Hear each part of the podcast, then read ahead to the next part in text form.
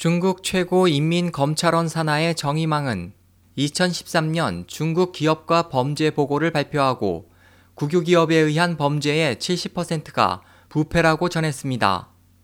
이 보고에 따르면 지난 1년간 언론에 보도된 기업가 범죄 사건은 463건으로 599명의 기업가가 적발됐습니다.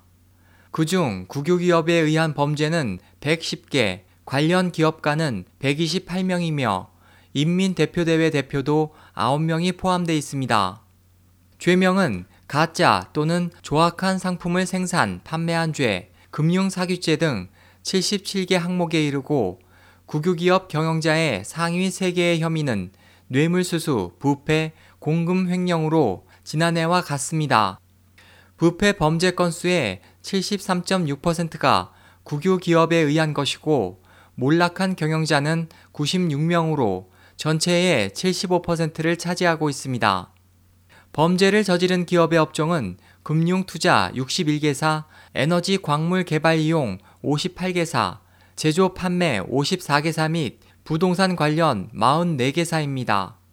또 이미 판결을 확정한 250명 가운데 220명이 6개월 이상 20년 이하의 징역을 선고받았고 14명은 무기징역, 10명은 사형이 구형됐습니다. SOH 희망지성 국제방송 홍승일이었습니다.